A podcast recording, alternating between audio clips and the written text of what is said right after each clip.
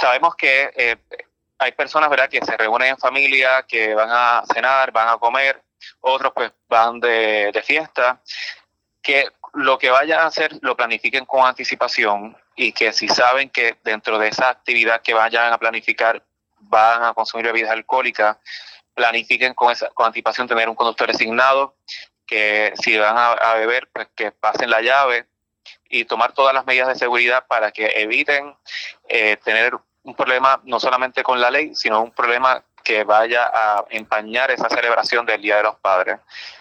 Yo siempre me digo que, que nosotros somos una cultura viva, ¿verdad? Una cultura que nos, nos gusta celebrar. Es importante hacerlo, pero hacerlo con responsabilidad.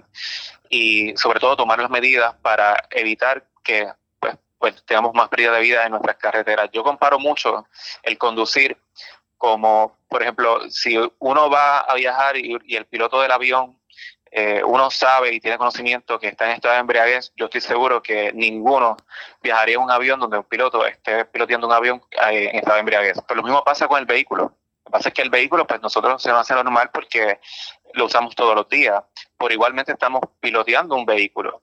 Y si se hace en estado de embriaguez, no, no estamos en, en todos los sentidos para poder tomar decisiones, para poder visualizar si hay una persona eh, cruzando la carretera, para saber cómo vamos a, a cambiar de un carril a otro, eh, si vamos a ceder el paso de manera correcta. Así que por eso es importante el no conducir eh, eh, en estado de embriaguez, porque es para... para asegurar que la persona que está conduciendo está habilitado de poder tomar decisiones mientras conduce, porque